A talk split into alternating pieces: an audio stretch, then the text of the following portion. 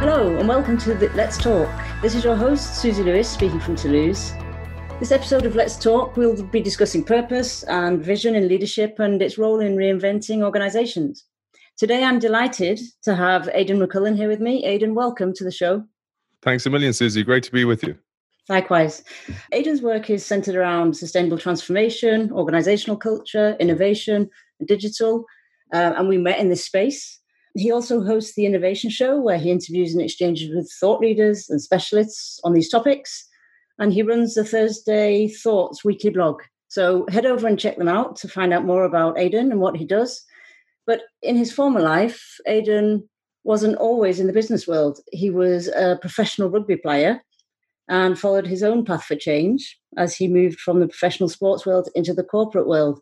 Aidan, change and transformation are some of the most talked about topics in today's world, but they're not new. there are a lot of discussions around why change is hard, essentially because it starts with the individual, I think, and it's about looking inside.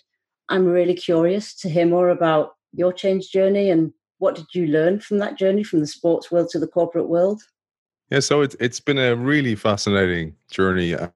Can imagine. I, cons- I consider myself extremely lucky because I I was that kid when you know you're in school and you see the kid who's not picked first in the team. Actually, was often picked last, and if if I was picked, I was picked to try and be on the other team so they'd lose. Oh, no. so, so I, I, was that kid.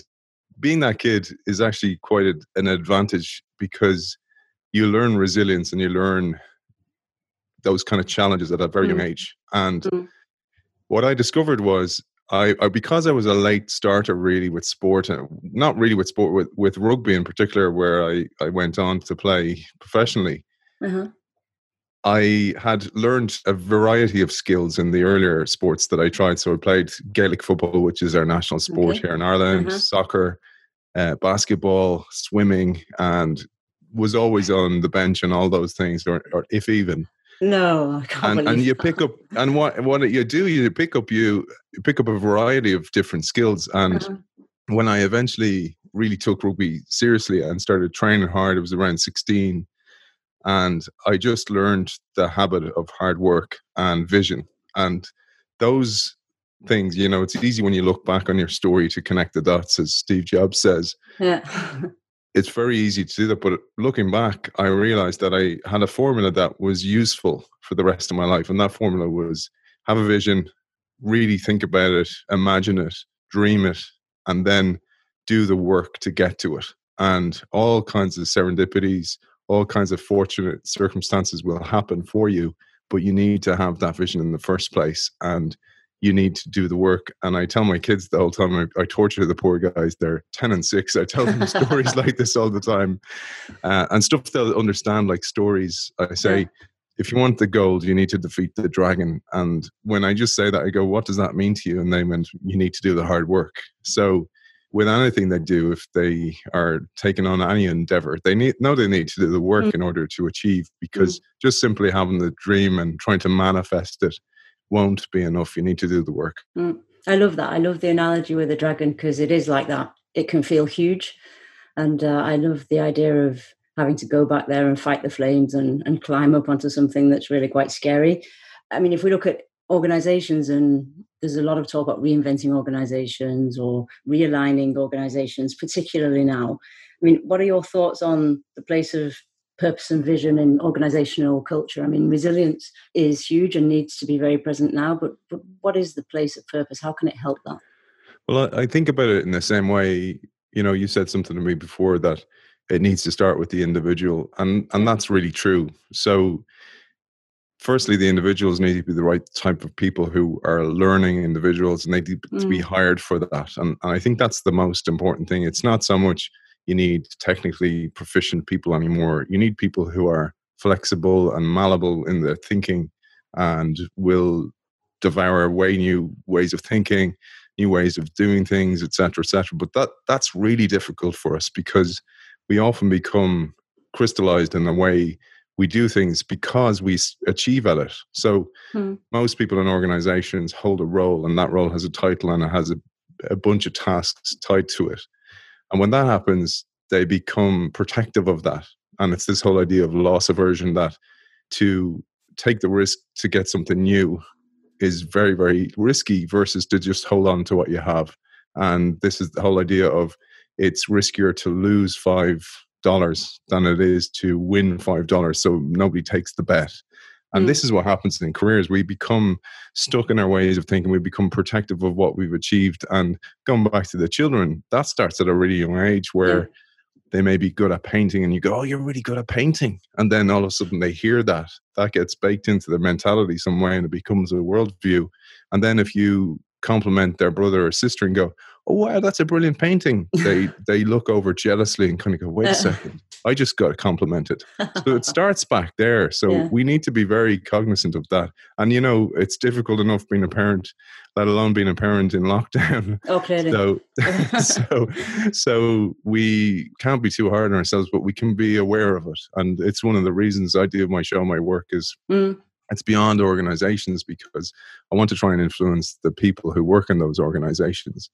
So effectively, it starts with that. But there's an analogy I love, Susie, that I'll share with you, which is the analogy of the metamorphosis of a caterpillar into a butterfly, because I think this absolutely nails what happens to all of us and happens on a larger scale inside organizations.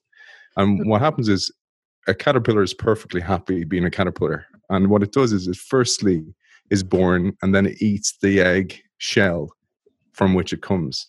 And it uses that to nourish its next being, which is the mm-hmm. caterpillar. And then it goes on this eating rampage, like the story Sounds good. yeah. Like like that children's story, The Hungry Caterpillar. Yeah, you know, I was going to say. Yeah. Goes and it eats everything it can, everything it finds, etc., and it nourishes itself. But what happens then, there's these cells inside the caterpillar that start to activate. And they're beautifully named, aptly named imaginal cells. And the imaginal cells start to activate. And the caterpillar has this inkling deep inside itself that change is due and change is needed. Mm. And it resists the imaginal cells. So the caterpillar's own cells resist it and they fight it. But eventually the all the imaginal cells start to appear in different parts of the caterpillar's being and they resonate at a different frequency and they connect and they eventually overcome the caterpillar. And then the caterpillar has this programming to go and become a chrysalis and go into a cocoon. And what happens next is similar to when the caterpillar is born where the caterpillar is dissolved into this kind of soupy mix inside the cocoon Sounds lovely. yeah. And, and, what happens is the butterfly uses the caterpillar as fuel to become the next self, which is the butterfly.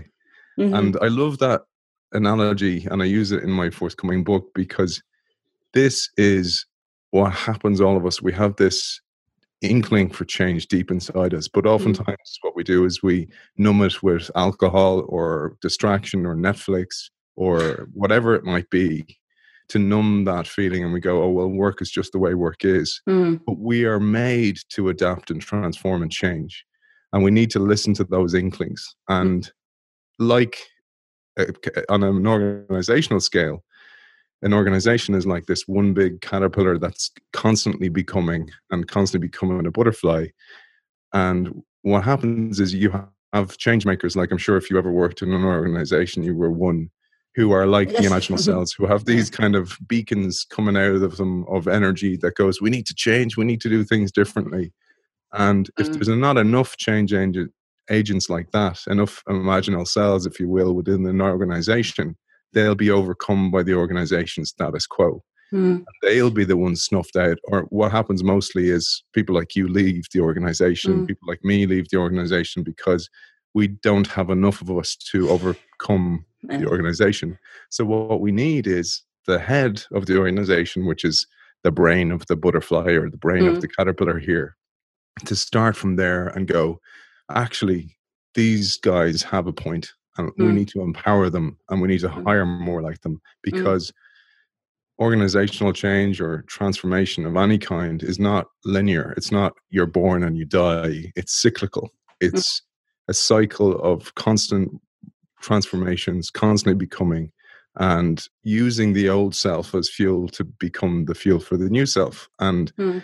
I think this is another thing that's so, so often overlooked in organizations is when you're a change maker, you often look at the old organization, you kind of go, oh, those guys are such a pain. And what you need to more look at them is going, thank you to those old guys for fueling yeah.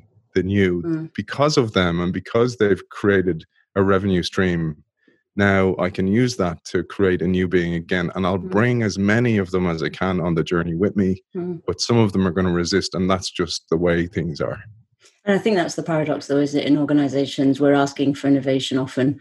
And when it and we get grassroots innovation because people form communities, because they're passionate, because there are lots of caterpillars that are fighting to become butterflies. And I truly, I truly believe that you can unlock a lot of potential, a potential, and a lot of courage in organizations by doing that. I think often when it gets to the top, they're not ready. So the paradox is the old innovation paradox around running those two parts of explore and exploit, which are essentially two antagonistic cultures, running them in, in parallel and saying, you know, how do we impact that ecosystem of butterflies, if I take your analogy?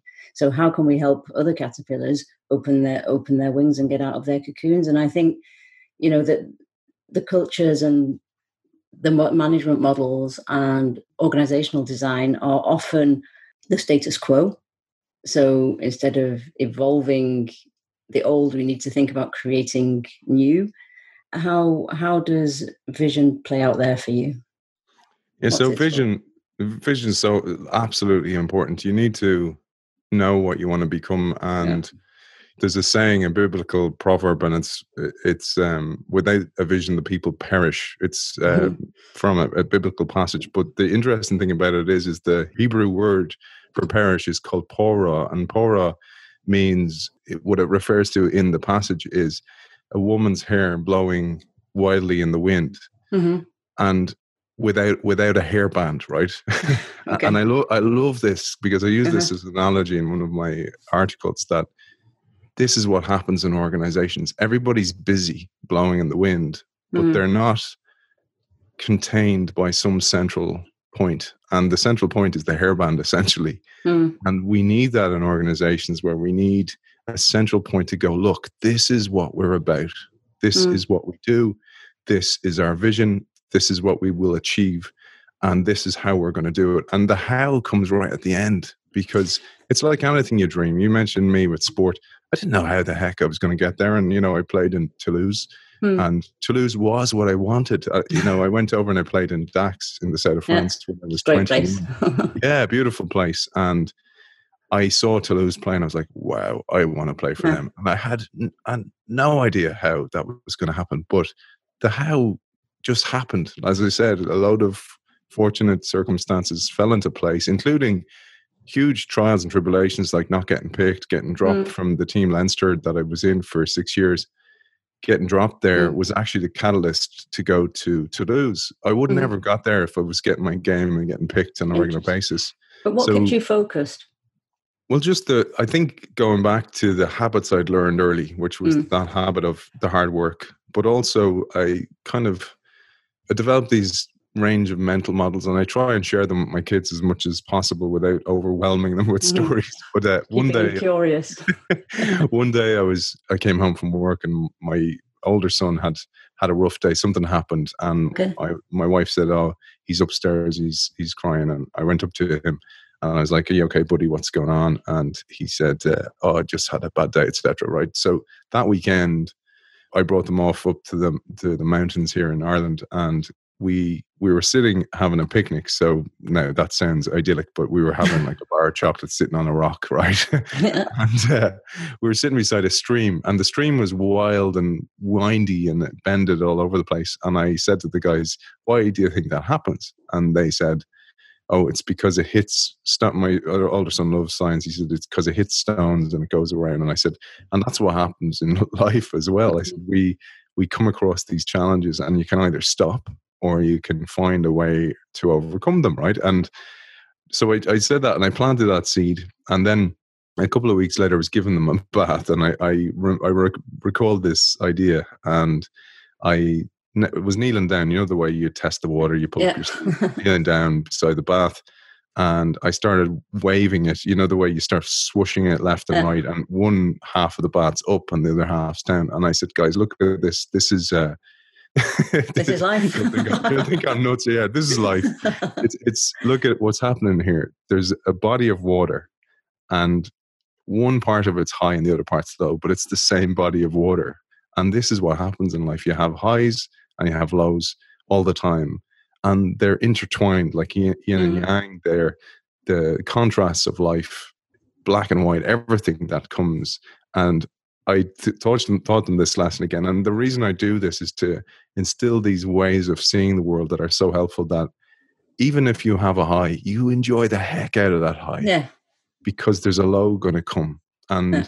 we're in the world, certainly in the business world at the moment, we're in a bit of a lull. We're in the in the trough of a wave, not in the crest. Yeah. yeah.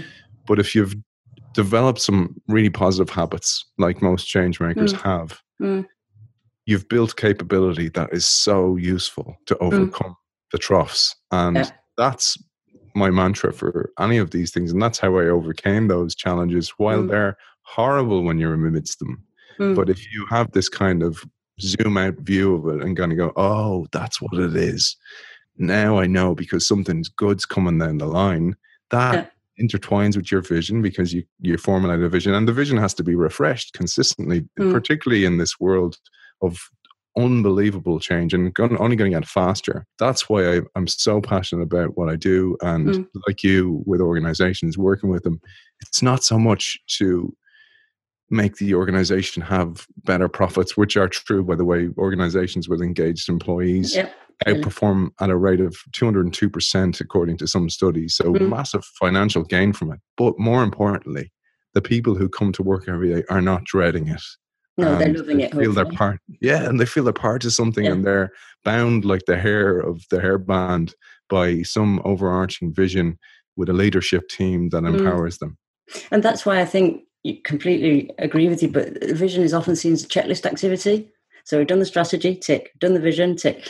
And they re- revisit it maybe once a year, twice if, if, if they're lucky. But the post COVID era is also going to be about constantly, constantly retuning, realigning, and it may not be massive or it might be.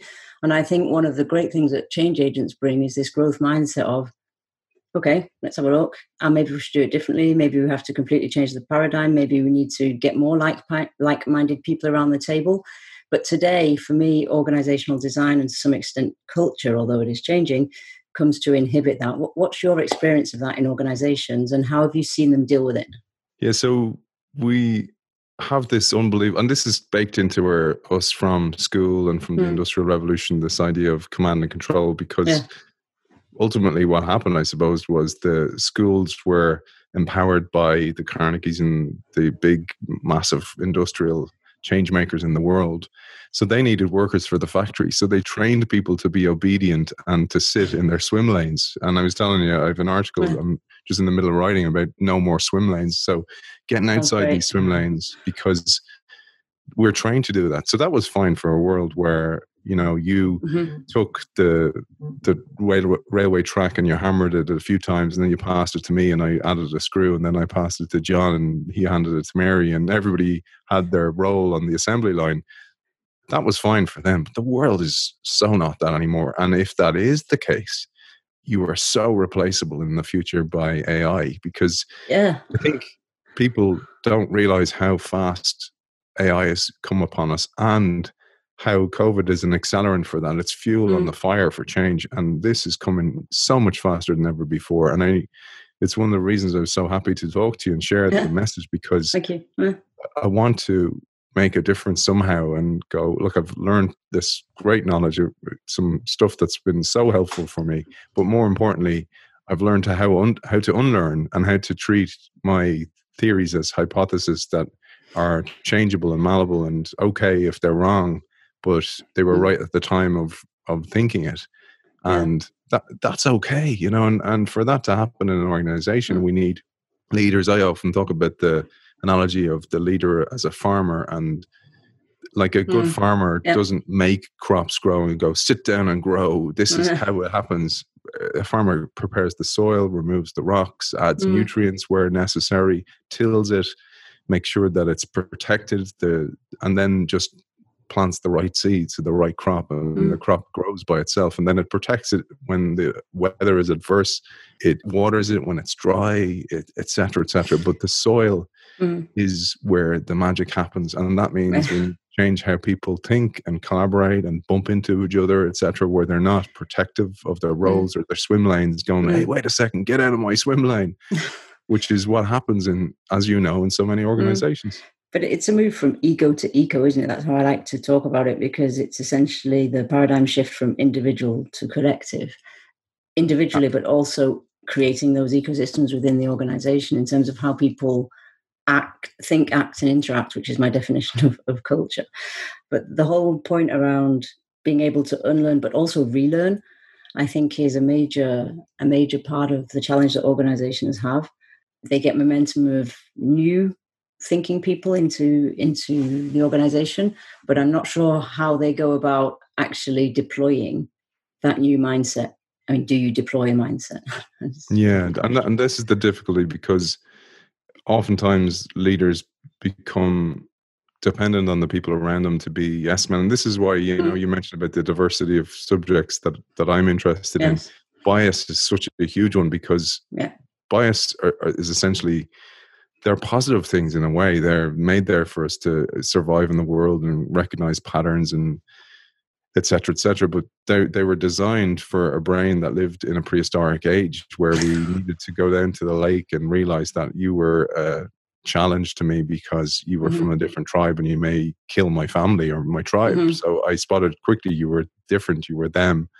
And now those that ancient architecture, ancient wiring is still prevalent in our brains. Mm. And this is where the whole unlearning thing comes along. And then on top of that, like I mentioned a few minutes ago, the education system was designed to teach us specialty speciality skills. And then mm. even you think about kids in college and over there in Toulouse University, people are learning one specific skill and becoming experts yeah. at that yeah. skill. That makes you replaceable. So we need this is where the unlearning things we don't need to just teach kids skills or adults, I don't mean just kids. Mm. We need to teach mindsets. We need to teach how to learn. And if you think about that, we were never taught in school how to communicate effectively, how to persuade, how to collaborate, show empathy, etc. Yeah. so the, these are all new skills, and mm. thankfully, you have change agents around the world who are hmm. independently mm. taking them on.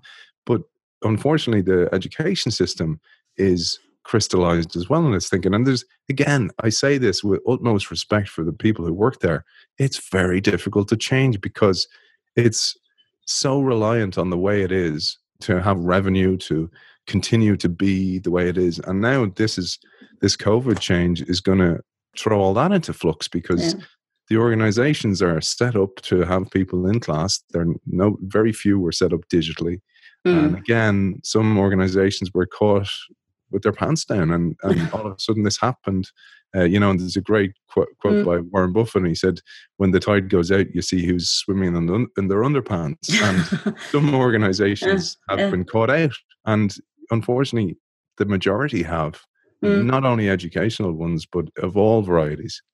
And it's interesting in the research I've been doing during COVID uh, around whether leaders are confident that their organization is going to take on the lessons learned from COVID and, and, and do something with them, 85% are moderately confident only that the organization will do something with the lessons learned from COVID. And I think that's indicative of the resistance to change that still, even when it's really in front of your nose, that you know organizations need to start thinking differently. But of course, human change takes a lot longer than AI or robotics or RPA or anything like that. So, what would your advice be there?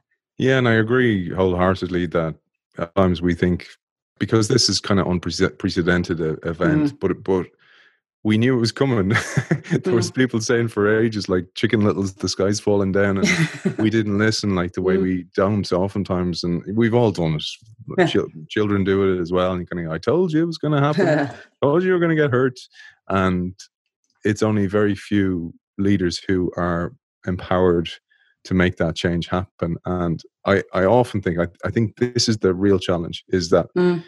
there's a saying I use, and you may have heard it on the show, show that I have is that when you point the finger, there's three pointing back at you. Yes. And, and oftentimes we point to the leader. And by the leader, I mean the CEO or the senior mm. executive team of an organization. We go, they're not changing. And there's three pointing back, and you're kind of going, but what are you doing? Yes. What are you doing? Yeah there's so much content out there like this podcast like uh, unbelievable amount of content on youtube. So many people by the way email me and stuff and go what do you think of doing this course? And they send me a course that they have to pay 200 300 euro for and i'm kind of going somebody read a load of books and created that course you mm. read a load of books why don't you create your create own something yeah for your and i don't mean something commercial i just mean a mindset or a, a useful tools that work mm. for you because ultimately all you're going to do is take out of a course that you do a few more ideas mm. and all of us do this we we string them together in a way that's useful but it's usually useful for us and then mm. we do it in a way that we can articulate that to someone else and hope that it's useful to them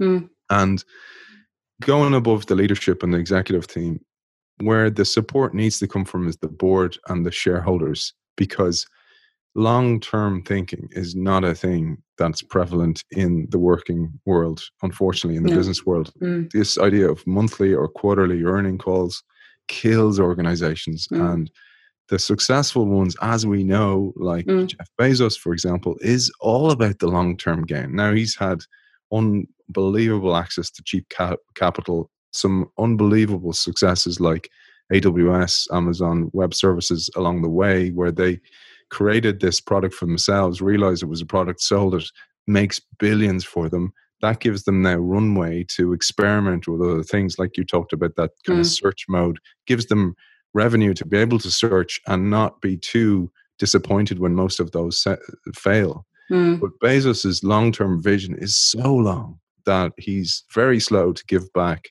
return on investment to shareholders.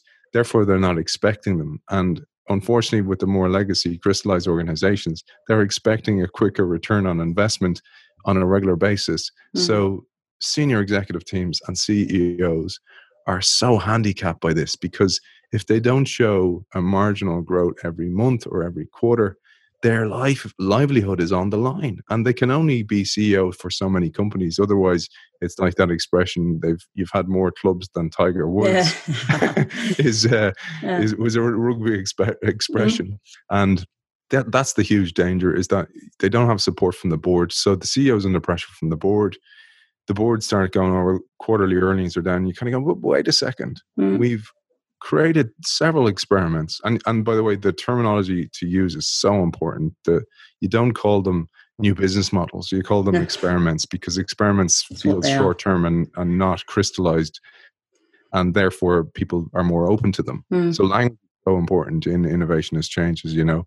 Mm. And therefore, you kind of get more a little buy in, but you need to have them on board to go, okay, mm. we're probably not going to hit our we're going to have to revise our targets for the year and not not because of something like covid because we're going to experiment with some new product product innovations some new business models mm.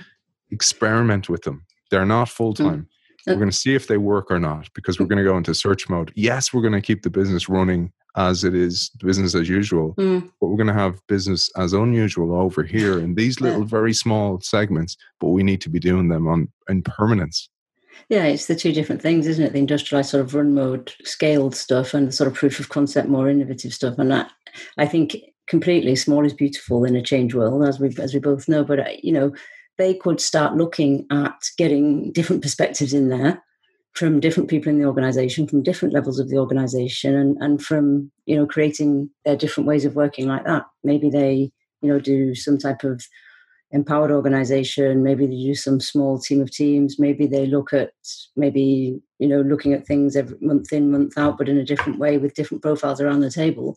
And we're back to that bias discussion. But i think there's a lot of work being done to make bias conscious. My question is what do you do with it once it's conscious? And i think there are lots of very small actions that can have a lot of impact um, and they don't usually get to board level which is a shame.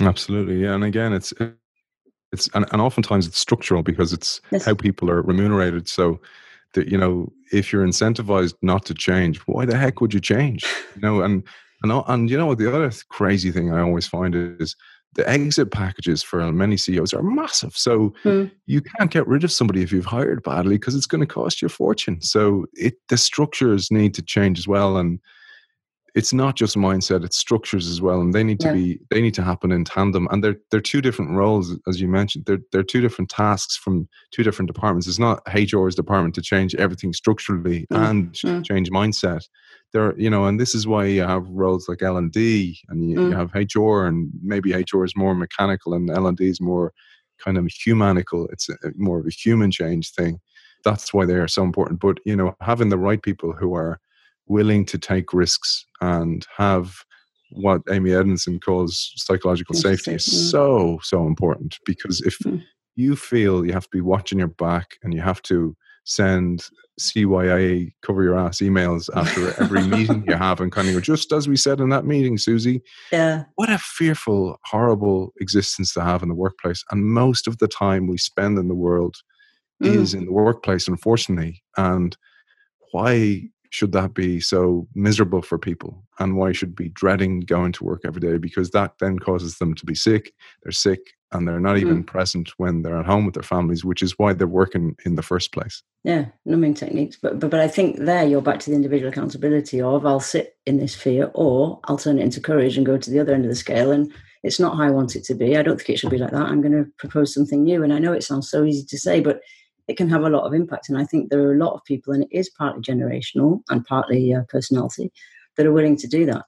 So, you know, I think people, change agents and organizations, should be going to find other change agents or like minded people, whether they carry the title of change agent or not, and, and look at how they can make a difference because it's now or never for me. Absolutely. And back to what I mentioned about the caterpillar, the imaginal yeah. cells need to connect. You need each other. You need a support network. You need an army of the willing to change things because mm. it's going to be tough. There's going to be the troughs and the waves, the bad days that you're going to have to overcome, especially when it comes to change, because it's the most difficult thing for a human being because we're designed from our ancient architecture not to change.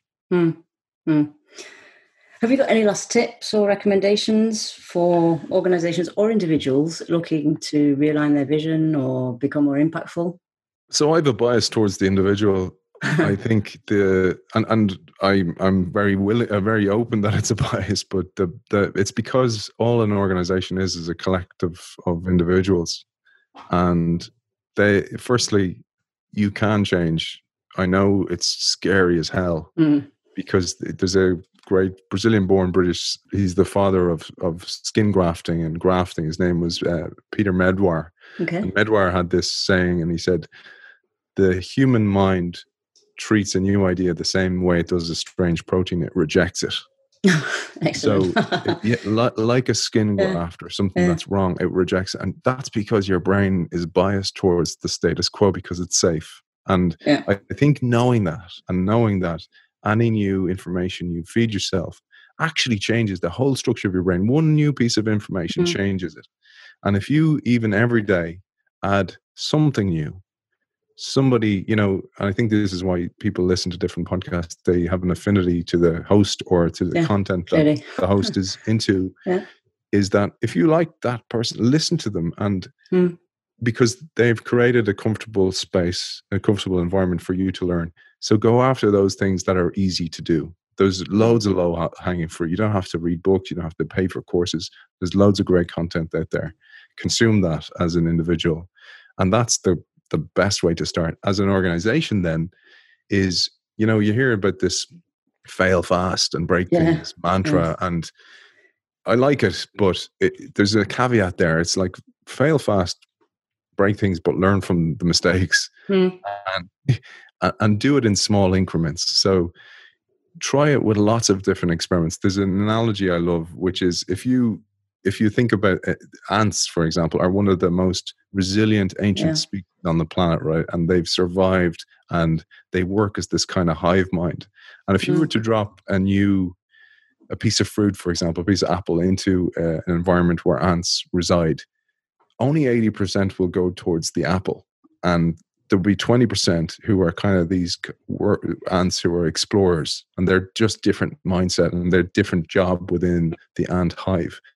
And the reason is if the apple was poisonous, or if there could be better fruit somewhere else, where those those twenty percent, those ants go and explore for that and they look for that and then they go hey there's strawberries over here and everybody goes over to this and mm. we need them we need those guys explorer ants in organizations who are encouraged and empowered and rewarded and mm. often mm. the reward is not in money or terms but it's in the feeling that they're actually making change happen because those people those imaginal cells in, organi- in the caterpillar or those 20% ants in the ant colony those guys are wired differently mm. and mm. their reward comes from seeing the change happen individually and from a collective perspective thank you we're back to putting in the hard work embracing the change and actually have, letting diversity of profile and thought work its magic exactly yeah. sounds good to me okay thank you thank you so much for coming and sharing your thoughts with us aidan a pleasure susie so you can catch up with Aidan either via his Innovation Show podcasts or his Thursday Thought Weekly blogs. We hope you enjoyed this episode. And if so, please head over to iTunes, give us your opinion and a rating. And it's bye from me for now, and see you soon for the next episode of Let's Talk.